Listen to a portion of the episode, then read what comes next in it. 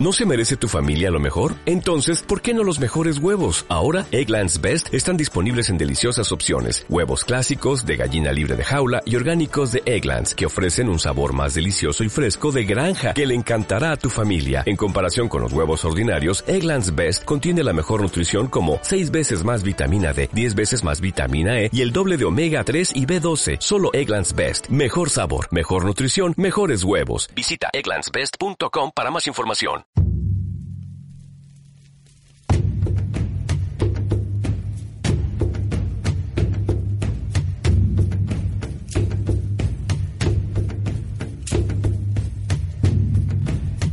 Pues estamos con Jesús Ángel Rojo y cuando éramos invencibles. Querido Jesús Ángel, bienvenido.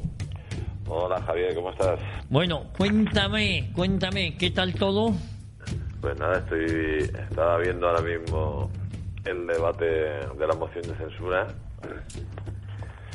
y la verdad que Mariano Rajoy está dando un repaso Sí, a los es que- pobres socialistas. Es que es fácil, es que el, el- el problema es que Mariano Rajoy es directamente proporcional lo mal presidente que es, lo mal presidente que es, a lo buen parlamentario que es. Y claro, los rivales que tiene enfrente son muy débiles. No, no, claro, es que, que el partido más corrupto de España, que es el partido y de Europa, que es el Partido Socialista, ponga una moción de censura a Mariano Rajoy por corrupciones. Claro, se le puede hacer por mil temas, la ley de ideología de género, la ley de la memoria histórica, claro, eso Exactamente. coincide. Y se le hace por corrupción eh, cuando hemos puesto al PSOE a cuidar de, a la zorra cuidando del gallinero. Oye, eh, querido Jesús Ángel, hoy nos vuelves a traer otro traidor a España. Sí, yo quería hablaros, bueno, de, de un, de un traidor mítico.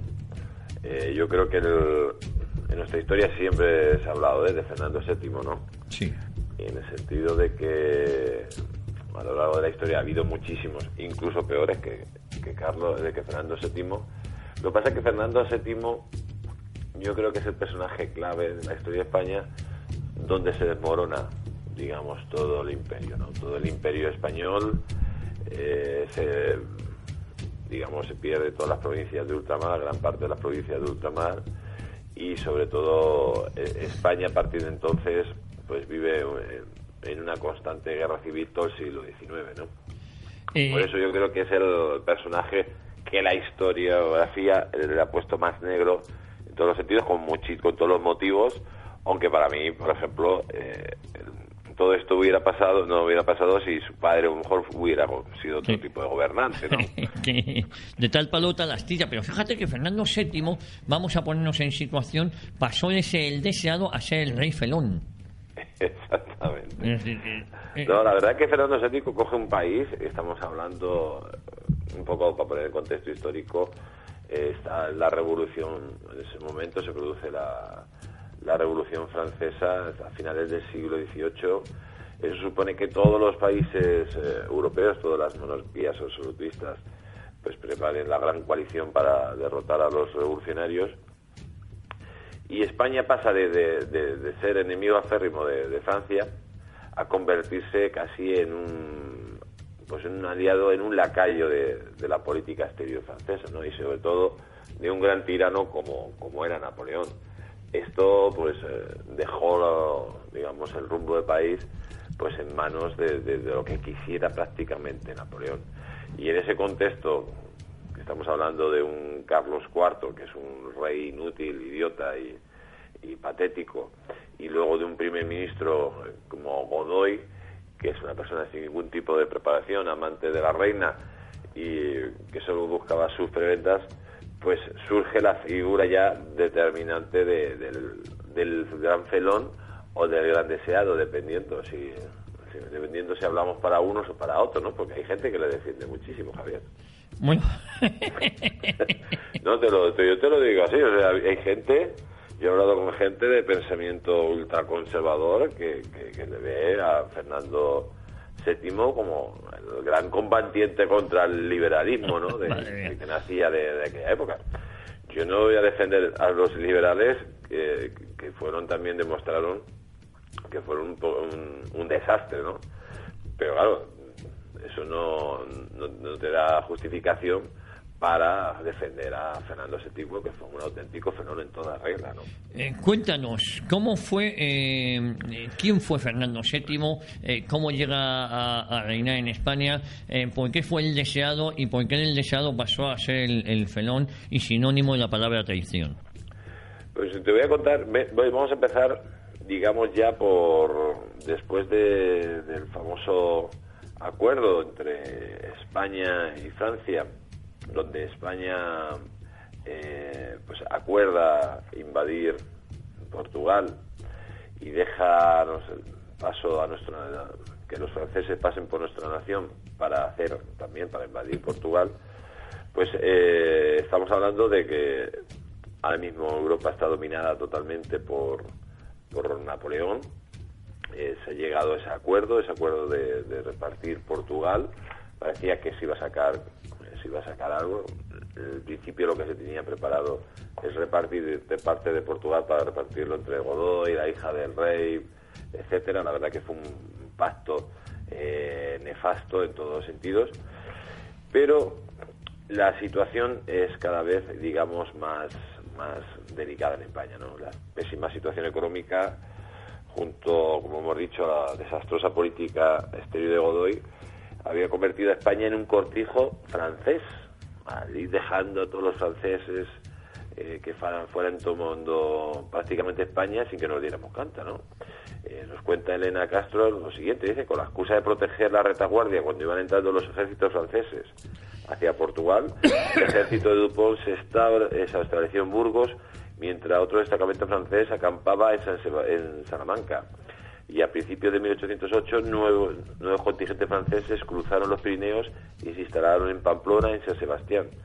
Poco después le llegó el turno a Barcelona y, la, y a la fortaleza de Figueras. O sea, se estaba conquistando, los franceses estaban tomando posesión de, Francia, de España, eh, estaban prácticamente tomando, eh, entrando por la parte de atrás, así que el gobierno español dijera nada, todo lo contrario, se había convertido casi en un gobierno colaboracionista, al estilo como el gobierno de, de Vichy, un gobierno totalmente colaboracionista con la ocupación alemana. Pues en este contexto eh, va a entrar en la, en la historia de España, entra un personaje oscuro, triste, vil y ansioso de tomar el poder. No estoy hablando de Pedro Sánchez. estoy hablando de Fernando VII. ¿eh? Estoy hablando de Fernando VII. Y es así cuando el 17 de marzo de 1808, pues una multitud enardecida y manipulada por los miembros del partido fernandino, que eran aristócratas fieles a Fernando VII, saquean la casa de Godoy, quien salva la vida milagrosamente escondiéndose entre las esteras de Palacio. El motín dirigido minuciosamente por los agentes del por entonces príncipe de Asturias tenía un objetivo doble. Primero, destituir a Godoy y posteriormente la abdicación de Carlos IV en favor de Fernando VII. Esto, sabes que hay muchísimas reproducciones en Aranjuez, del famoso motín de Aranjuez, ¿no? Bueno, después del golpe de Estado que había dado el fato de Fernando, pues el 19 de marzo de 1808, Carlos IV, abrumado por las circunstancias, destituye a Godoy y abdica en su hijo. Eh, rápidamente Carlos IV no tardó ni medio segundo en arrastrarse como una babosa infecta ante los pies del pequeño corso para que éste le devolviera de nuevo el trono. Y el 23 de marzo de 1808 escribió una misiva a Napoleón que describe con detalles la de personalidad mezquina y cobarde del monarca. Si quieres te leo un poquito. Sí, por favor. Mira. Señor mi hermano, vuestra majestad, sabrá sin duda con pena los sucesos de Aranjuez y sus resultados, y no verá con indiferencia a un rey que, forzado a renunciar a la corona, acude a ponerse en los brazos de un grande monarca, aliado suyo, subordinándose totalmente a disposición del único que puede darle su felicidad, la de toda la familia y la de sus vasallos. No he renunciado a favor de mi hijo, sino que la fuerza de las circunstancias cuando el estruendo de las armas y los clamores de una guardia sublevada me hacían conocer bastante la necesidad de escoger la vida o la muerte, pues esta última siguió después de la, de la reina. Fíjate lo que hacía el rey de España, o el que había sido rey de España, dice, subordinándome hasta Napoleón. Estamos hablando en esos momentos que España tenía el imperio más grande del mundo. Sí. No solo controlábamos el, Océano Pacífico, sino que controlábamos toda América, desde prácticamente factorías que, habíamos tenido en Alaska hasta, hasta Tierra de Fuego. Y este tipo eh, se humilla ante Napoleón con el único fin de recuperar su gobierno, porque al final no le importaban para nada ¿no? Eh, los españoles. Bueno, Napoleón ante esta petición de Carlos IV, pues esperó a ver cómo se iba desarrollando los acontecimientos con el nuevo monarca, pero la política de Fernando VII respecto a los franceses no cambió. El, el felón, dio órdenes expresas de no enfrentarse a los franceses, pasara lo que pasara, mientras estos invadían tan campantes España, ¿no? Pues entonces eh, el pequeño Corso se convenció de que Fernando VII pues no sería ninguna amenaza para sus propósitos, sino más bien pues un pelele en sus manos y de esa forma eh, Napoleón consumó su traición contra España eh, y pretendió el trono para sí. Y este es el plan, y este yo creo que es una de las grandes tradiciones que, de la historia de España. ¿no?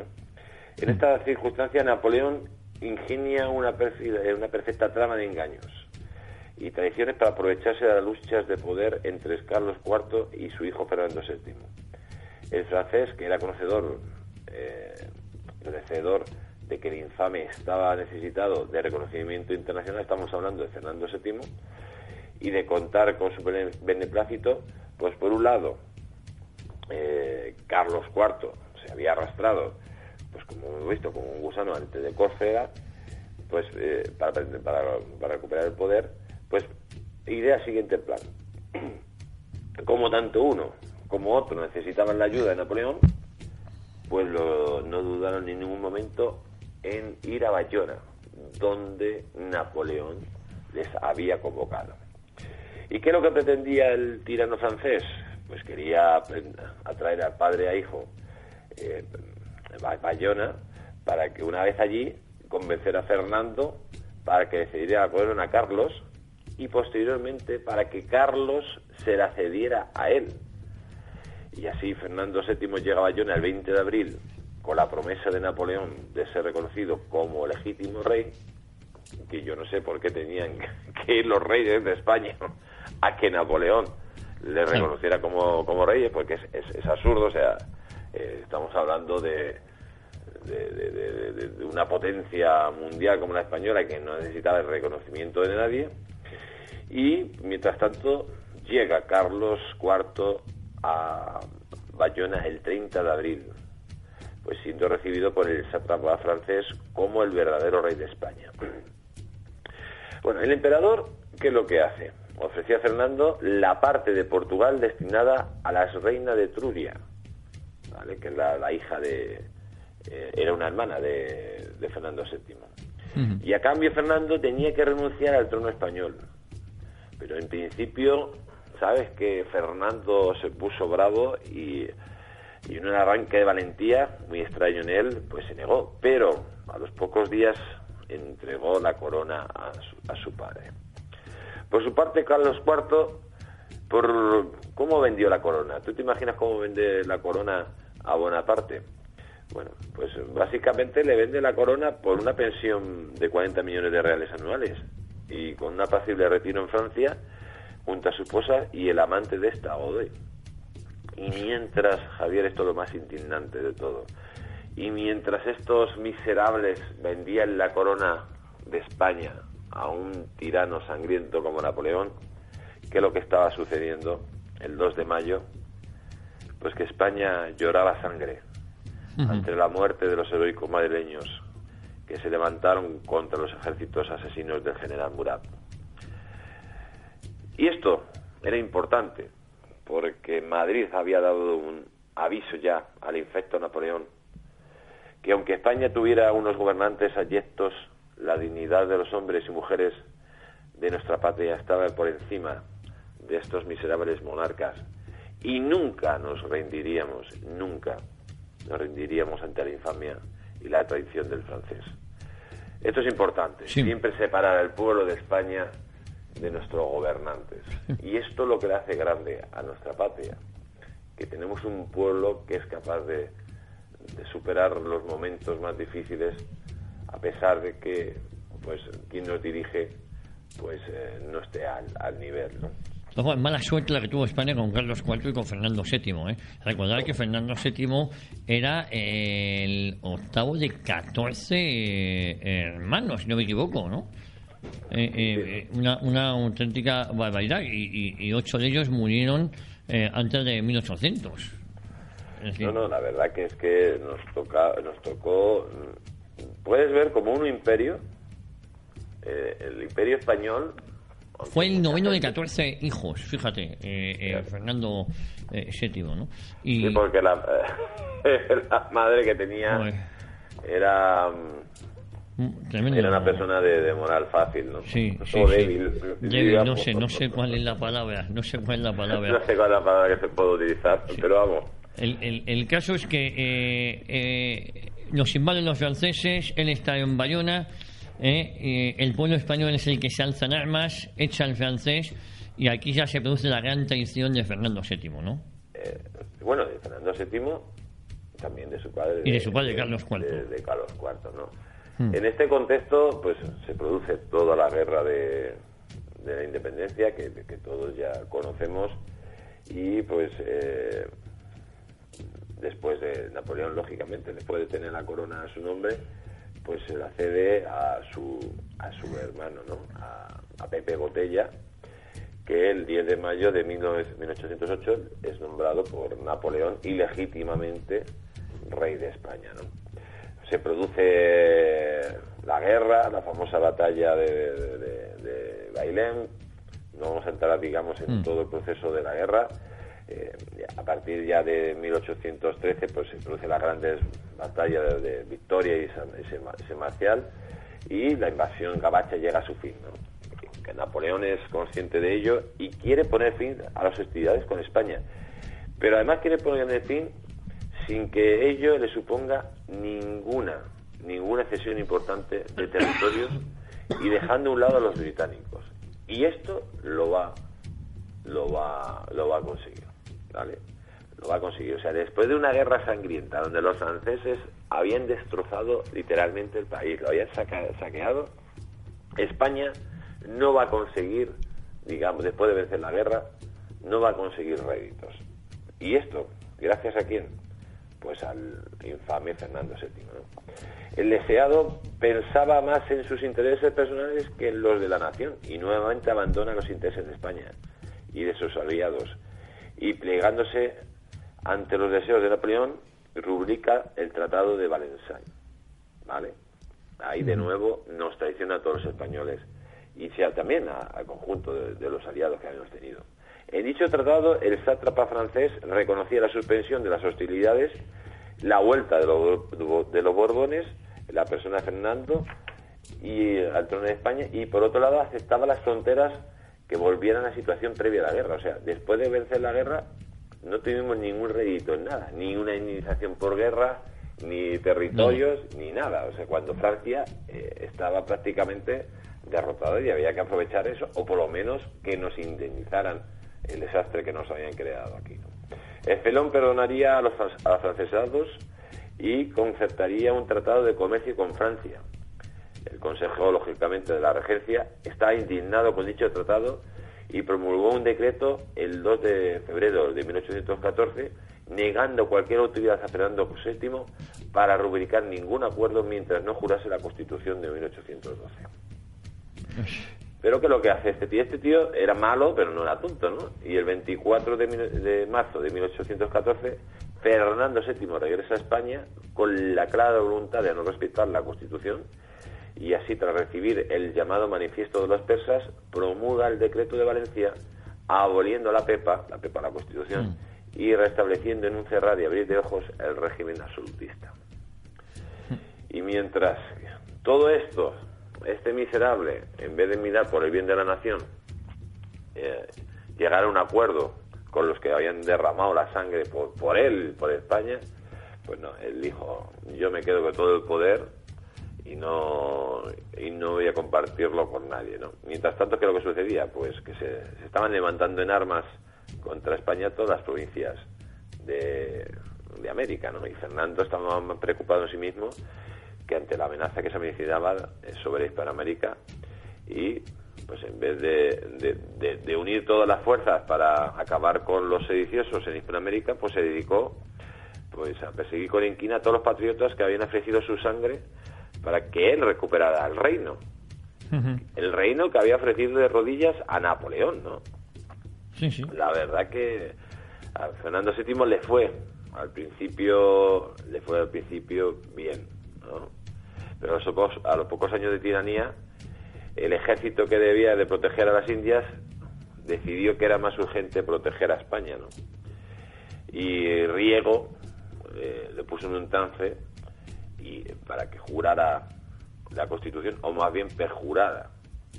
Porque acuérdate las famosas frases de Fernando VII jurando la Constitución de 1812 que decía, marchemos todos y yo primero por la senda constitucional. Sí, sí. le, duró, le duró poco su juramento porque eh, es que fíjate lo que vuelve a hacer para recuperar el poder. O mm. sea, llama, a, pide ayuda a los franceses y, los famosos, y entran los famosos 100.000 eh, hijos de San Luis. O sea, después de que los franceses han destruido España, eh, han destruido nuestro imperio, va a provocar las ideas de la Revolución Francesa casi, que son las culpables luego de guerras continuas en eh, guerras civiles continuas en, en España. De nuevo llamas a los franceses para que nos invadan. Es que hay que ser mm. hay que ser bestia, ¿no? Hay que ser felón. Exactamente, hay que ser traidor, ¿no?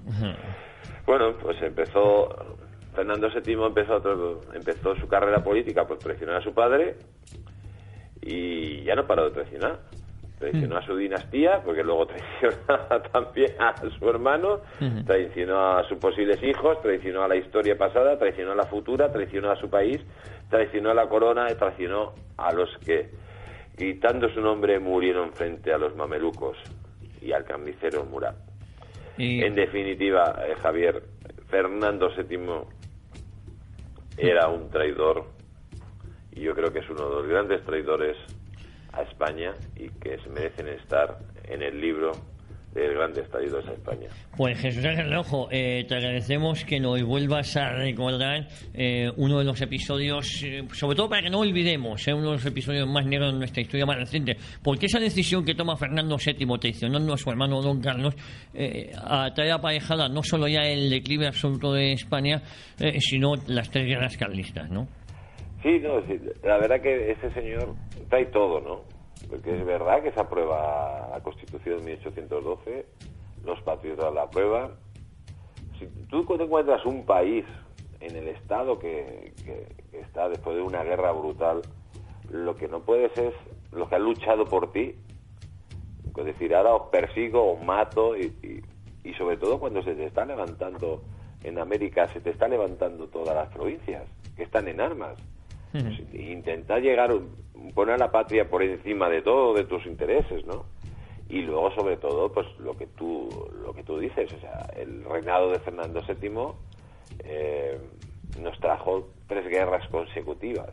O sea, no, no, no fue capaz, su actitud fue determinante para, para que España viviera uno de los peores siglos de su historia, que ese sí es el siglo XIX el siglo XIX, que es ese sí es el siglo donde perdemos el imperio y perdemos gran parte de nuestro poderío y dejamos de ser una de las grandes potencias mundiales pues a ser una potencia pues secundaria, ¿no? Pues querido Jesús Ángel, como siempre te mando un abrazo aquí, en cuando éramos eh, invencibles. Eh, un oyente nos recuerda que María Luisa de Parma era más fácil que la tabla del cero. Eh, que cada uno extraiga sus consecuencias. Eso, eso, eso, eso es bueno. Oye, la próxima semana más y mejor aquí en Radio en cuando éramos invencibles. Venga, Javier, un fuerte abrazo. Un abrazo como siempre, un abrazo.